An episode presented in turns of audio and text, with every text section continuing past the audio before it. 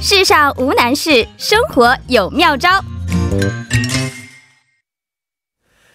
世上无难事，只要生活有妙招。每周一的生活妙招板块将会有固定嘉宾刘晨为大家介绍在韩国所需要的关于生活以及留学方面的小贴士。好的，首先有请我们的节目嘉宾刘晨，你好。大家好，主持人好。嗯，你好。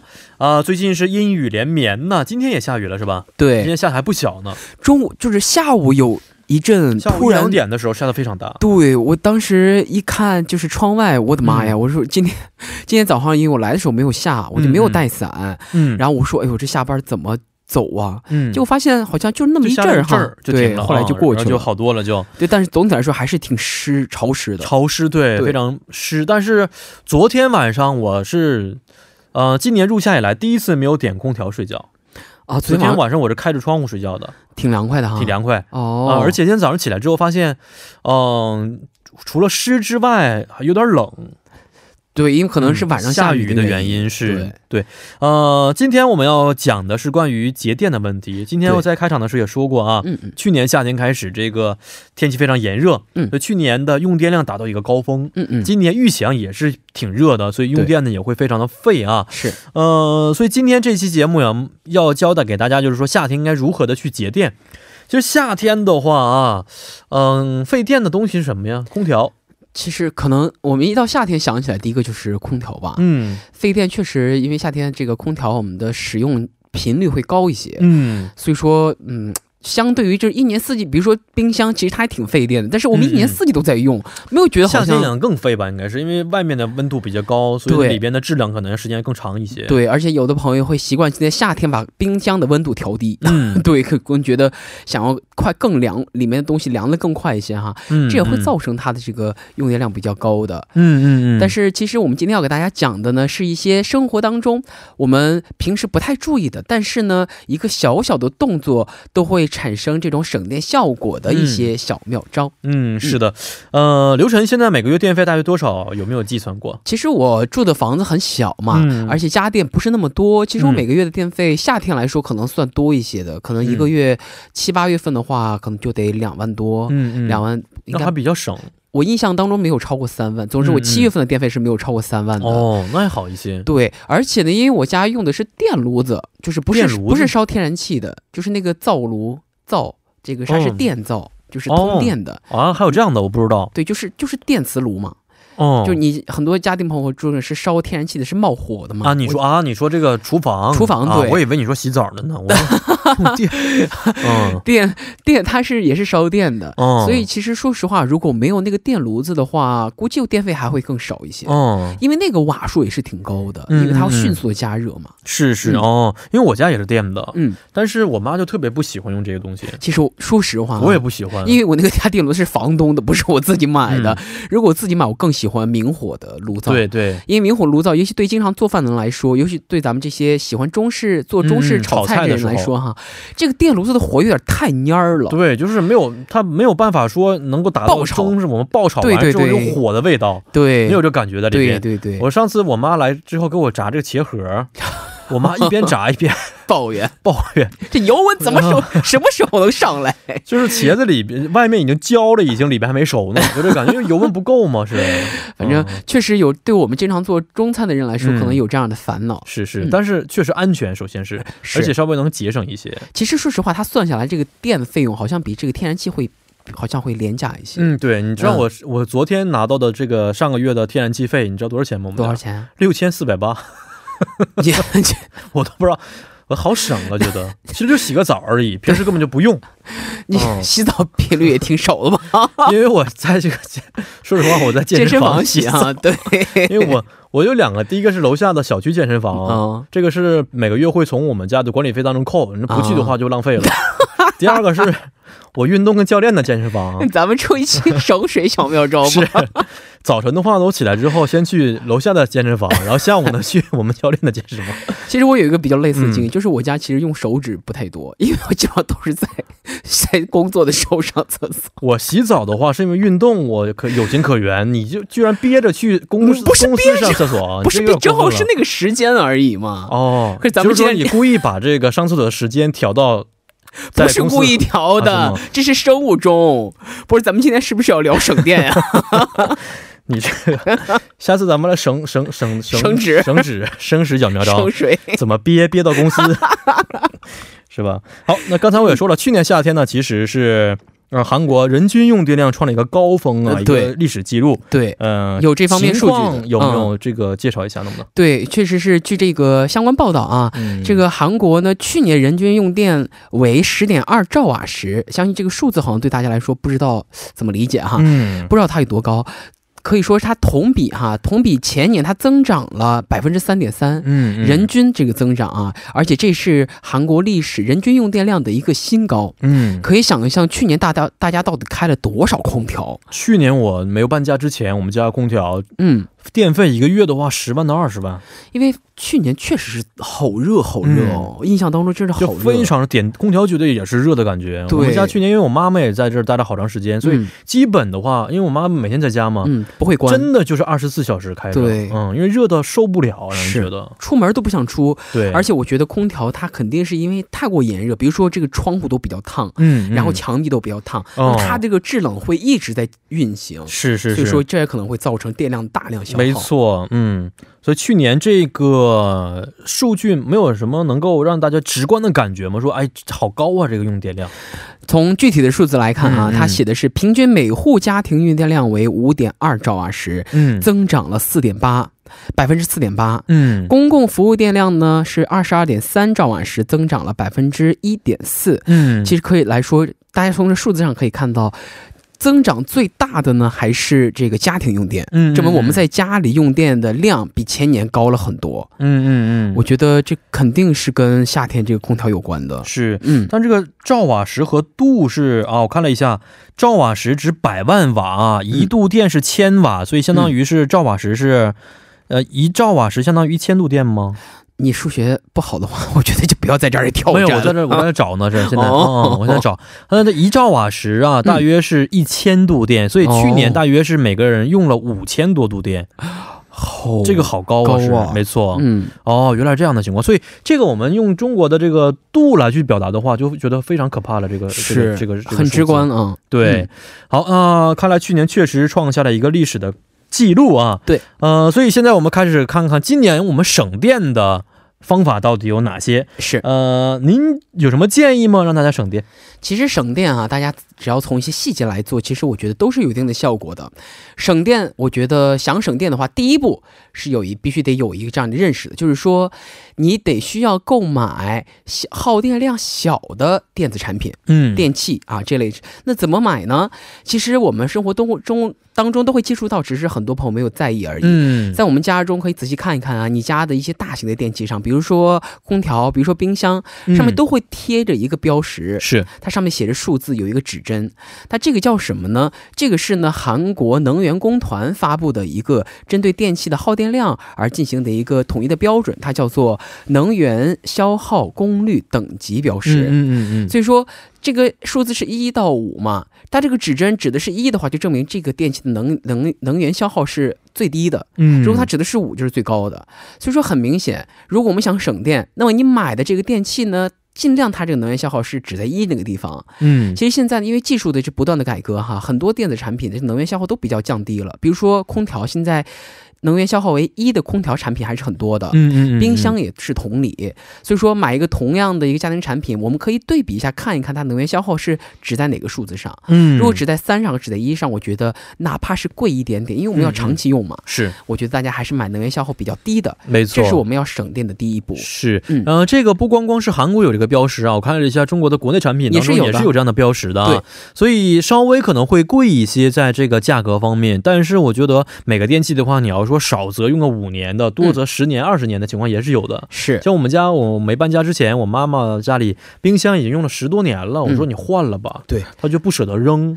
后来跟她说你要不扔的话，这个很费电的，她才扔的是。其实出于环保的角度来说，这种时间太过于长久的这种老型家电，我们还是需要把它换掉的。没错，因为我们在看这个能源标识的时候，它上面还会贴着写着很多很详细的一些嗯指标，嗯，比如说它的二氧化碳排放量。嗯，这个越是以前老旧的这个产品，它二氧化碳排放量呢是越高的。没错，大家知道，如果空气当中过多的排放这些二氧化碳，对我们这个整体的这个温气温也是有一些不好的影响。所以你可能再去点空调啊，这样的时候更更加增加你的用电量了。，对，是，而且还有很直观的数字，我觉得这非常好。它呢会在上面标识着你这个产品一年就是以二十四小时都开着这样一个这个呃标准来看的话，嗯它一年大约要消费多少的电费，嗯，它写的很明确。哦，我觉得如果想省电的话，你看一下这个钱数一对比，你就知道想买哪个了。嗯嗯嗯嗯嗯，对啊是，好呃，我记得国内有个品牌啊，我不知道什么品牌了，他打的这个广告标语就是说什么每晚只用一度电，到后来，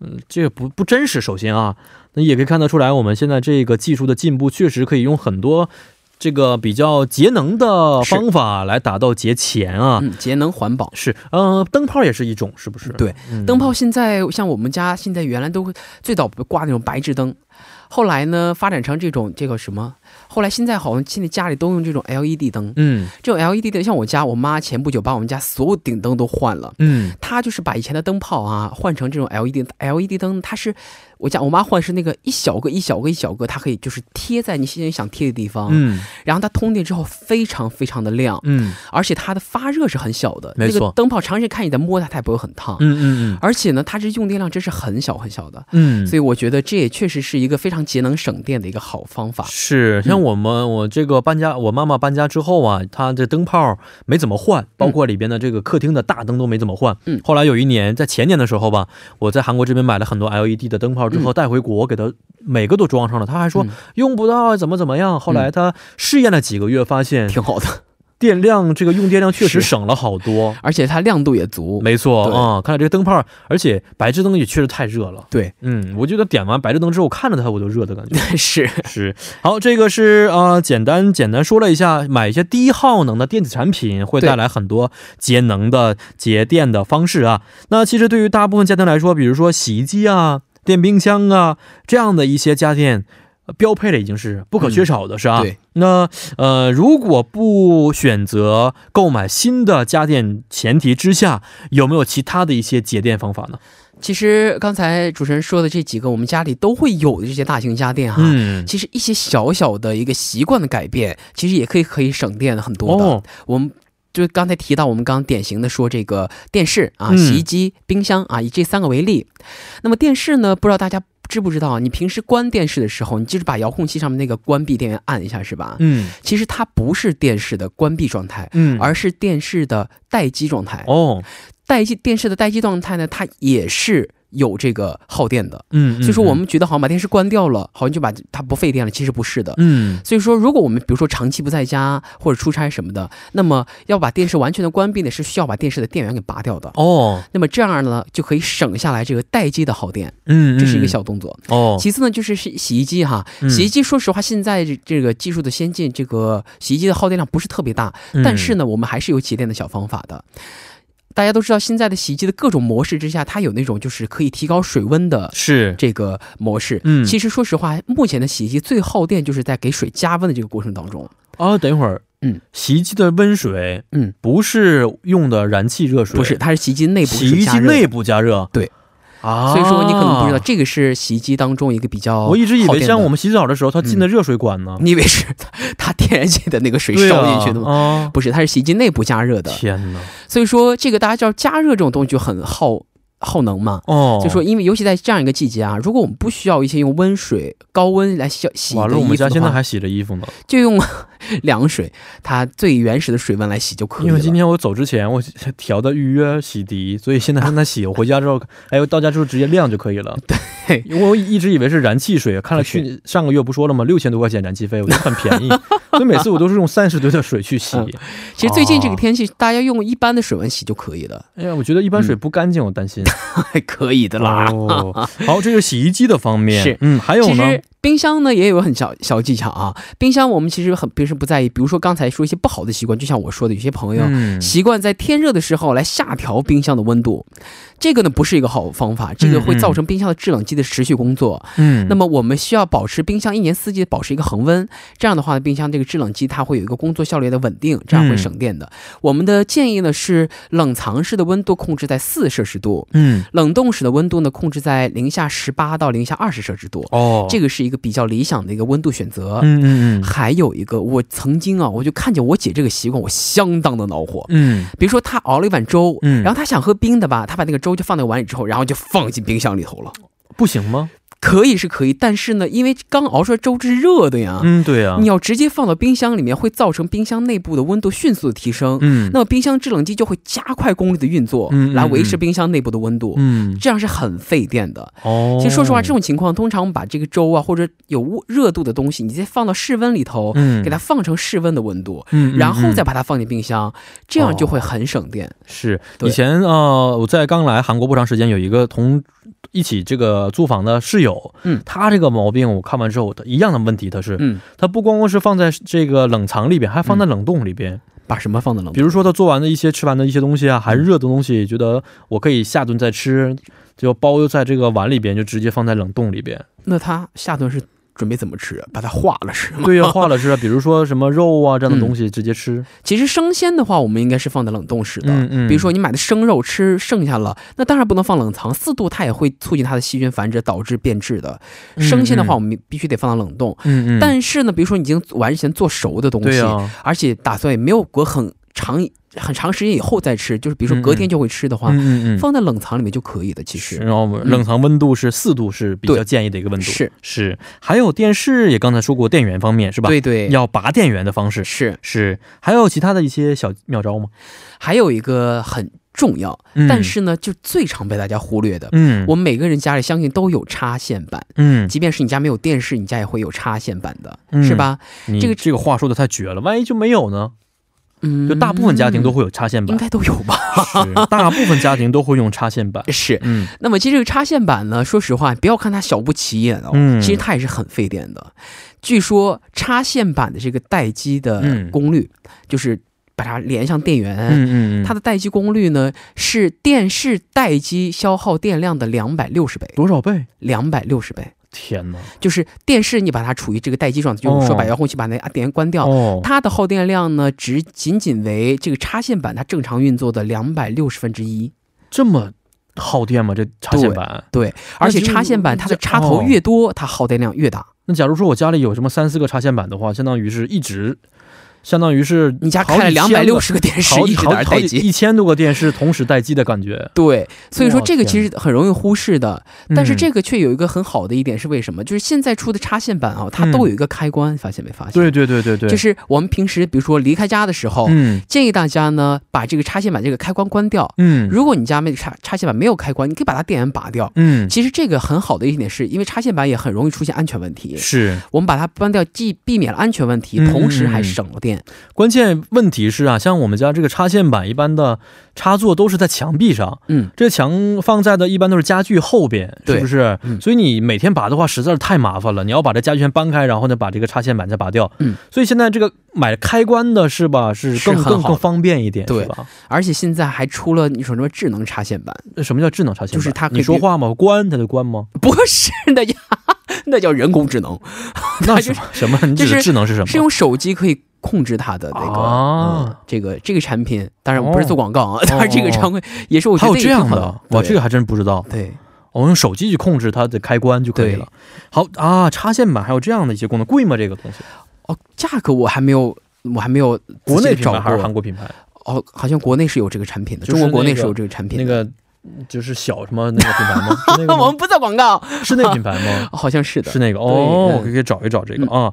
好，还有什么可以让我们觉得省电的一些小妙招呢？呃，其实说实话，再再如果再提到的话，嗯估计就是空调了哈。嗯空调这个省电，其实我们之前也说过，它有很多种。第一个呢，比如说我通常会觉得把它开始除湿的功能会有省电，嗯，当，然也有很多人出来所谓的辟谣，说这个方法好像没有很大的用处。嗯，但是呢，我一直使用除湿，开的我觉得这个确实有省电的效果。当然，这是我的个人感受。嗯其次呢，还有一个呃，必须得介绍给大家，就是说空调啊，这个电器就是。你要保持它一个恒定的一个输出量的话，这个是比它不停的开、不停的关是省电的。嗯嗯，就跟你开车一样，你不停的关熄火，不停的开火是费油，是同一个道理。嗯嗯，所以说，有人曾经做一个对比，在两个小时之内把空调一直开着，和两个小时之内不停的给它开关开关，嗯那么不停开关的这个空调的耗电量呢，是恒定一直开的空调耗电量的一点五倍。哦，所以说，这个也是比较费电的。嗯嗯嗯，呃，还有的话，就是其实大家可能知可可能不知道，像我们家里这种壁挂式的空调，它的主要耗电源呢来自于室外的那个室外机，嗯嗯，就是挂在外面的那个，哦，不是家里那个。嗯嗯嗯，就是说，这个室外机如果它长时间的暴露在这种阳光的直射嗯或者一个比较恶劣的环境之下呢，可能会造成室外机的这个因为过度发热嗯而造成一些呃电量的消耗过大。是，所以说，我们把室外机尽量放在这种啊、避开阳光的地方，嗯嗯啊阴凉的的。地方，这样也会有一些省电的效果。没错，而且我去年呢也啊、看了一个小妙招啊，就是我自己亲身感受。嗯，现在很多的一些公寓里边，这个室外机啊都是放在房间单独的一个小仓储柜、嗯仓仓储的柜子里边。嗯然后呢，如果你夏天的时候，因为冬天嘛很冷，会把那个小呃这个窗户关上。嗯，如果关上的状态之下，这个室外机运转的话呢，它会加大它的功率。嗯，所以一定要把这个窗户打开，让它室外机通风才可以。对，这样的话呢，它室外机会降温，它本身也会呃节省很多的电能在里边。是的嗯，而且不制冷，如果关上的话。嗯对，去年我用了半个夏天，突然发现空调怎么都不凉。嗯，后来才发现啊，原来是室室外机一直里，高功率去运转，而且呢天又这个气温又非常热啊，嗯所以后来把那窗户打开之后才有所好转。嗯嗯。好，还有其他的一些方法吗？还有一个，其实我觉得也给有必要给大家推荐一下啊，就是因为最近的韩国，尤其是首尔市，他们在推行一种安装鼓励市民安装家用的这种太阳能发电板哦的一个政策。嗯它呢就是在你家的阳台上开安一个小型的太阳能发电板，然后这个发电板呢，它可以因因为这个太阳能的原因，就跟咱们国内这种太阳能热水器一样哈，嗯嗯嗯，它来进行一些可以供家用的一些电量的发电。嗯这个呢，而且因为是政府为了推呃推广这样一个东西嘛，它也提供了很多的这个优惠的政策。嗯那么有一个很现实的数字来说，就是这个太阳能发电板它能给大家节约多少钱呢？就是按照一个四口之家每月用电的量来算啊。嗯那么四口之家平均一个月会用三百零四千瓦时的电，嗯，那么费用呢大概是在四万两五千韩币左右。嗯那么如果安上这个太阳能那个板呢，那么实际用电量为两百七十九千瓦时，费用呢为三万九千九百韩币。嗯，其实算下来呢一年的话，就可以省两六万到七万韩币的这样一个价格。哦啊，一年可以省六万。对，安装费用多少？安装费用呢，它是一个费用，根据这个太阳能电板的它这个规格不一样，费用也是不一样的，从四十多万开始。哦但是呢，因为首尔市在推行这个政策嘛，嗯所以说申请安装这个电板的这个朋友呢，可以申请这个国家的一些福利政策，补助这个补助金。对，哦，这个补助金呢，据说是最多可以补助百分之七十五的费用，哦还是非常合适的。对，还是很好的。没，错，也可以给我们的环境啊、增添自己的一份力量。是是的，好，今天也是非常的感谢刘晨的参与啊，希望下周能够给我们介绍更多更精彩的生活妙招。嗯，好的，好，下周再见，拜拜，再见。伴随着今天我们生活妙招板块结束呢，到了跟您说一声再见的时间了。节目最后，代表作家尹月和李京轩以及制作人刘在恩，感谢大家的收听。最后呢，将这一首是来自云哈演唱的《皮嘎奈里嫩拿奈嫩》献给大家，祝您度过一个美好的夜晚。幺零幺三信息港，愿成为每晚陪伴您的避风港。 문득 생각이 나요. 우리 헤어진